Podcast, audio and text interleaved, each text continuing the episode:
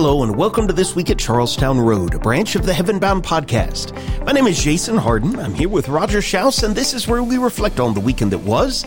We dig a little deeper into a recent sermon to give you something to think about as this week unfolds and preview what's to come this next weekend at Charlestown Road. Roger, this past Sunday morning, you talked about being helped by heaven.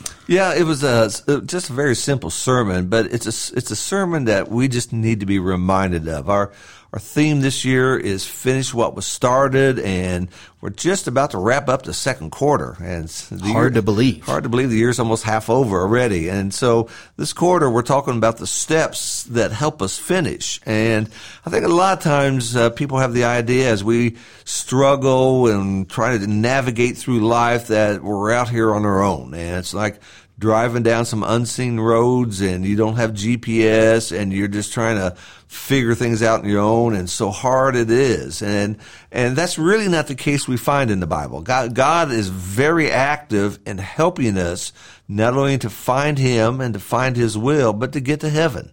And so uh, that's what we kind of looked at in the lesson. We we predominantly had just four major points, and that was the first one is about the Word of God or the Bible. God reveals His heart to us, and that's what the Bible is. It's more than a book. It's more than just a bunch of words. It's the heart of God revealed. And through that, we find salvation. Through that, we find the qualities we need to have to have the right heart, the right character, and to stand with God. And then we moved on to talk about God's people, how God shares his people with us. That fellowship of the godly, uh, living examples all around us helps us from heaven. Uh, in 2 Corinthians 7, when the Apostle Paul was really uh, afflicted by things inside and outside, God sent Titus. God sent a person, a brother in Christ, to help him. And sometimes we don't realize that the help God gives us is all around us. If we just open our eyes and see that. Then we talked about the Holy Spirit, uh, empowering His Spirit, how the Spirit works with our spirit. And we looked at some, just some simple lessons from Romans chapter 8, how the Spirit helps us with our uh, weaknesses and prays for us. And that again is, is a blessing God gives us to help us to find Him and to move to where God wants us to be.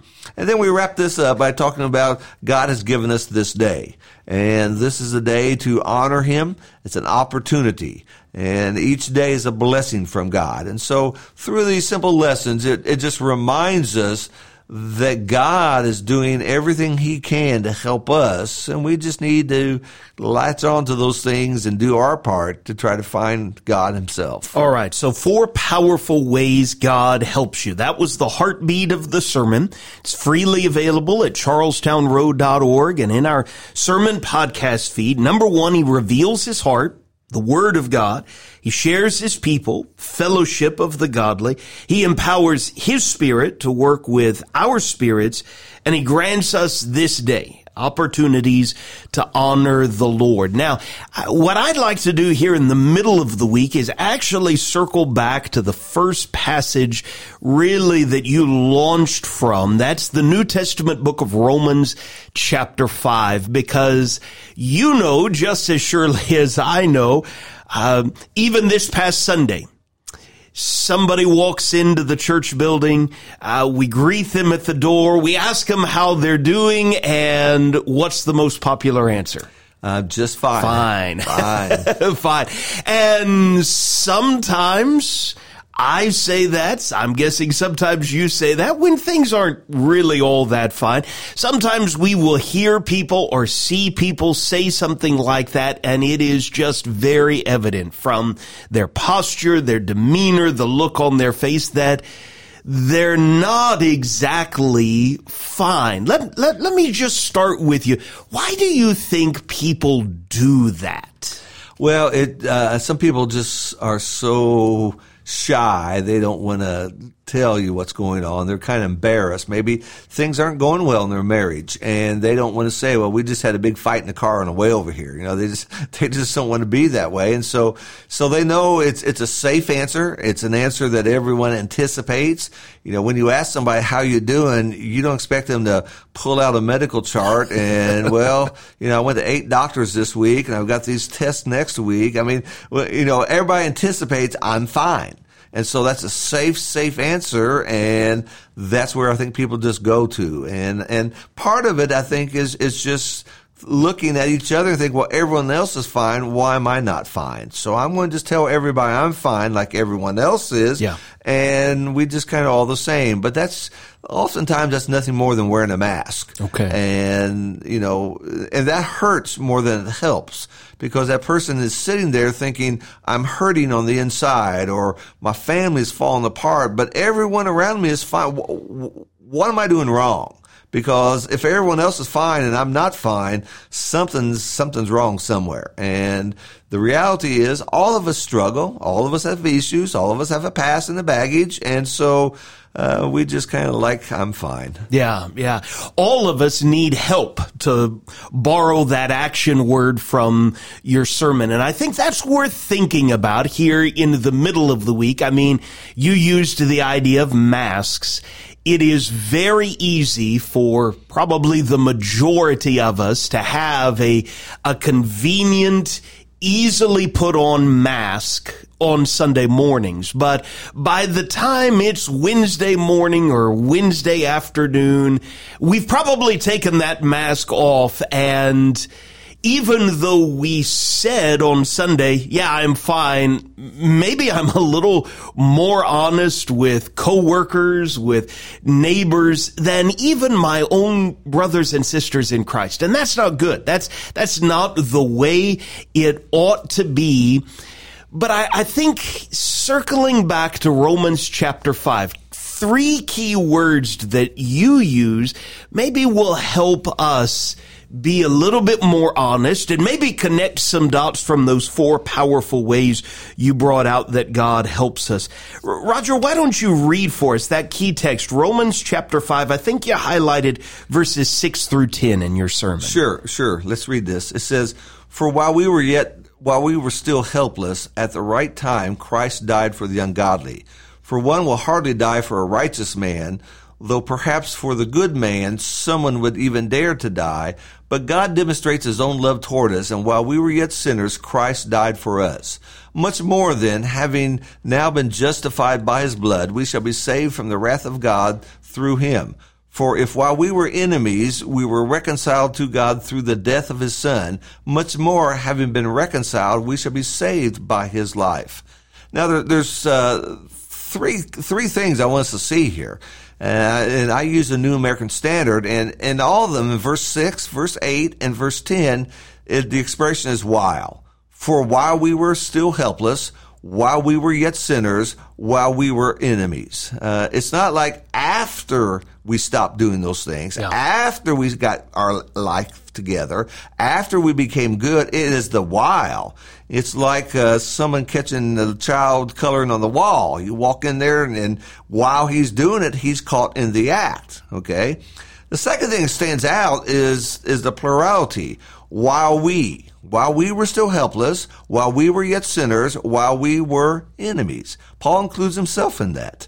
And so it's not like you have this problem, I don't. We were all in this together. And then from the lesson itself, the three, just to me, powerful expressions are helpless, sinners, and enemies. Yeah, I would suggest, uh, I'm not sure we could come up with a more devastating three words that we could possibly apply. I mean, helpless, rebellious enemies of God. What, what could you, I mean, that's more serious than being poor. Uh, that's more serious than not having a home. Uh, that's more serious than being bankrupt. That's more serious than having cancer. I mean, some of the things maybe that if you were to walk into work today and, and ask someone, what's the worst case scenario you can imagine hearing about today? I, am guessing no money, my house burned down, I get a devastating health diagnosis. Those are the things that would bubble up in the minds of most people, I'm guessing. But this is big picture stuff and this is bigger. This is more devastating than any of those things. Well, and, and what makes it so uh, massive is it's stated in reference to God. Yeah. You know, it, it's one thing to say, okay, uh, I've been driving down the road and for the last 30 minutes, I've looked for this intersection. I cannot find it. So I'm finally, I'm helpless. I'm going to pull over and get some help. Uh, the helpless here is, is with Christ while we were still helpless. Uh, that's against God. And then the idea of we were sinners. That's a strike against God.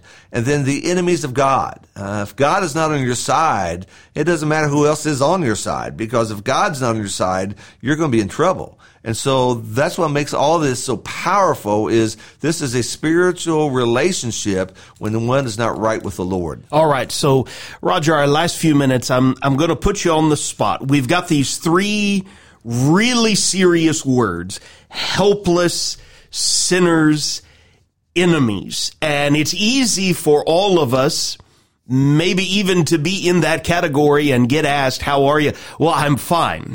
when clearly I'm not fine. Or if I'm a Christian, if I'm walking with God, there was a very real time in my life when I wasn't fine, right? And so I'm going to let you, you drew out four powerful ways God helps us. Revealing his heart, the word of God, sharing his people, fellowship of the godly, empowering his spirit, works with our spirit, and granting us this day an opportunity to honor the Lord. I'll, I'll let you pick from those four powerful ways, but which one of them comes to mind when you think of, okay, the weak. What one of those powerful ways that God is willing to help really touches, do you think, on help for the weak or the yeah, helpless? Yes, and, and in fact, uh, if we had more time, I could I could weave all four of these in here. I know you could because I because I see that number number you talk one, long enough and you'll write a four part sermon uh, series. Uh, probably will, probably will. Uh, number one, they have today. That's opportunity. Okay. Um, Book of Proverbs talks about a live dog is better than a dead lion, and so so there's some help today. You have today, and and that's that's all anybody has. Uh, the president of the United States, the bum on the bench, everybody has just today. We're not promised tomorrow. But from that, from that, the Word of God is where the help is. Okay. Uh, you know, you're, you're weak, you're, you're lost, you're helpless. By taking the Bible, and we use a powerful illustration at the end of that lesson of someone who just read the Bible, no one to teach him, no one to guide him, yet he found what God wanted him to find. The words are there. And if we just sit down and turn off the TV, put our phone down, and just read the Bible, there's the help.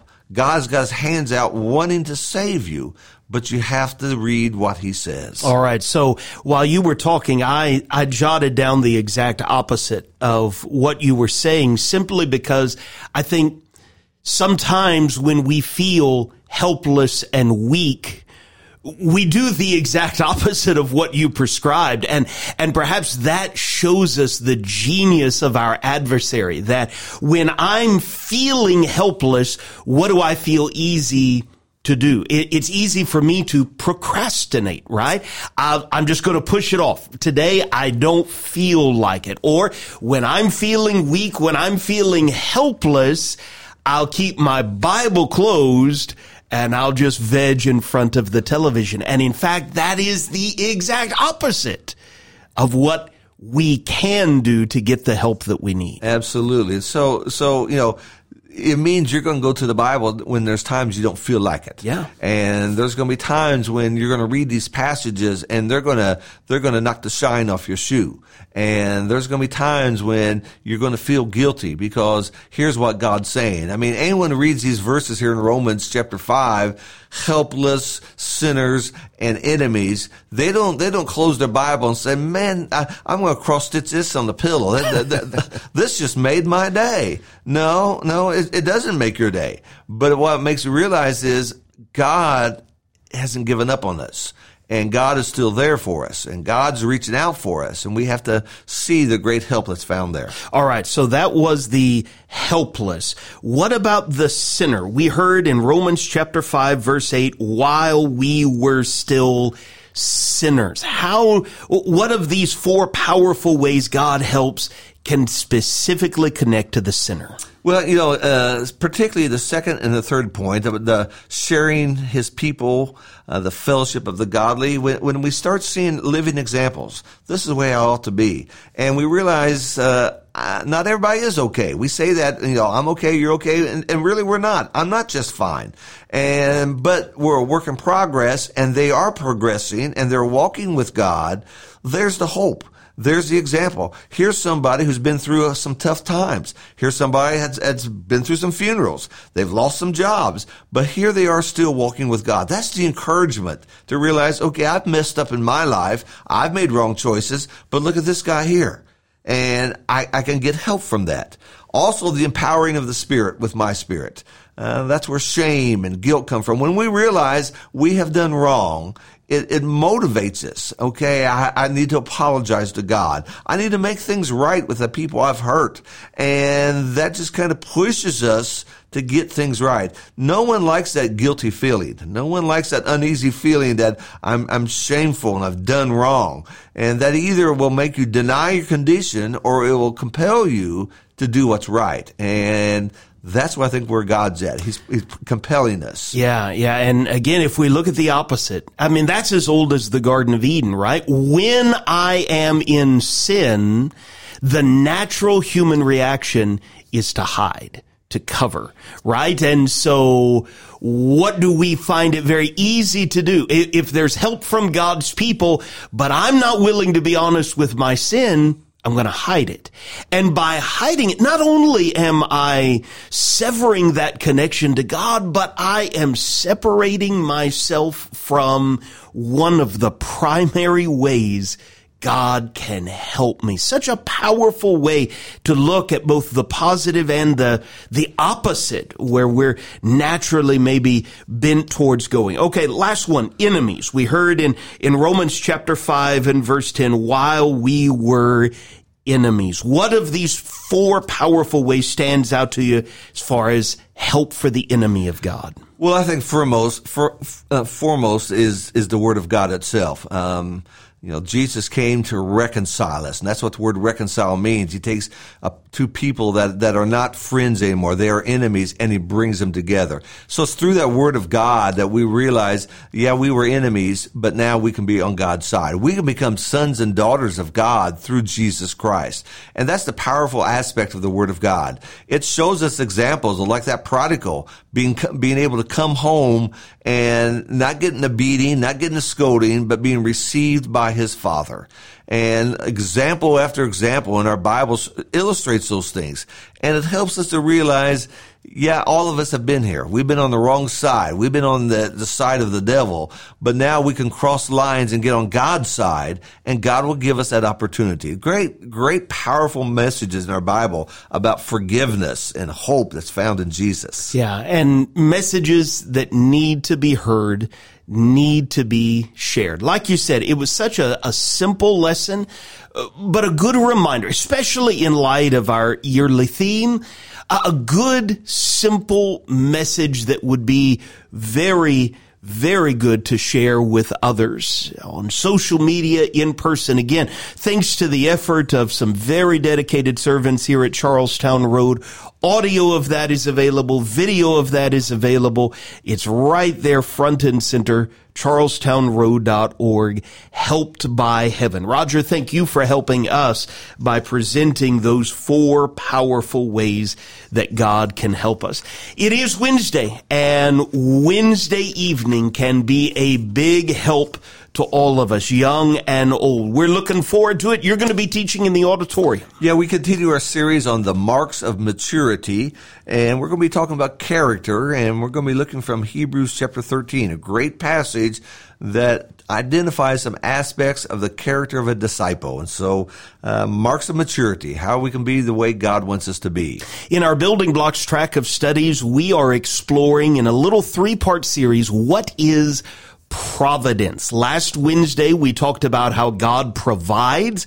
Lord willing, this evening, 7 o'clock p.m., we're going to talk about how God has a purpose, a purpose for me and a purpose for you. And we'll talk about recognizing that purpose, living in the light of that purpose. I've got the opportunity to preach this Sunday morning and I am looking forward to just teeing up our vacation Bible school. We look forward to vacation Bible school here at Charlestown Road every summer. It doesn't start this Sunday. It's a week and a half from now, starts June 25th. You'll hear much more about that, Lord willing, next Wednesday on our podcast. But we have been working hard to develop a little theme for our children, two years old through sixth grade.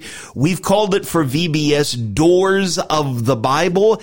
And I'm just going to kind of tee that up for all of us and invite all of us, young and old, to open the doors of the Bible. We would love to see you this Sunday at 9:30 a.m. Roger, appreciate you joining me for today's episode. We appreciate all of you for listening to this week at Charlestown Road.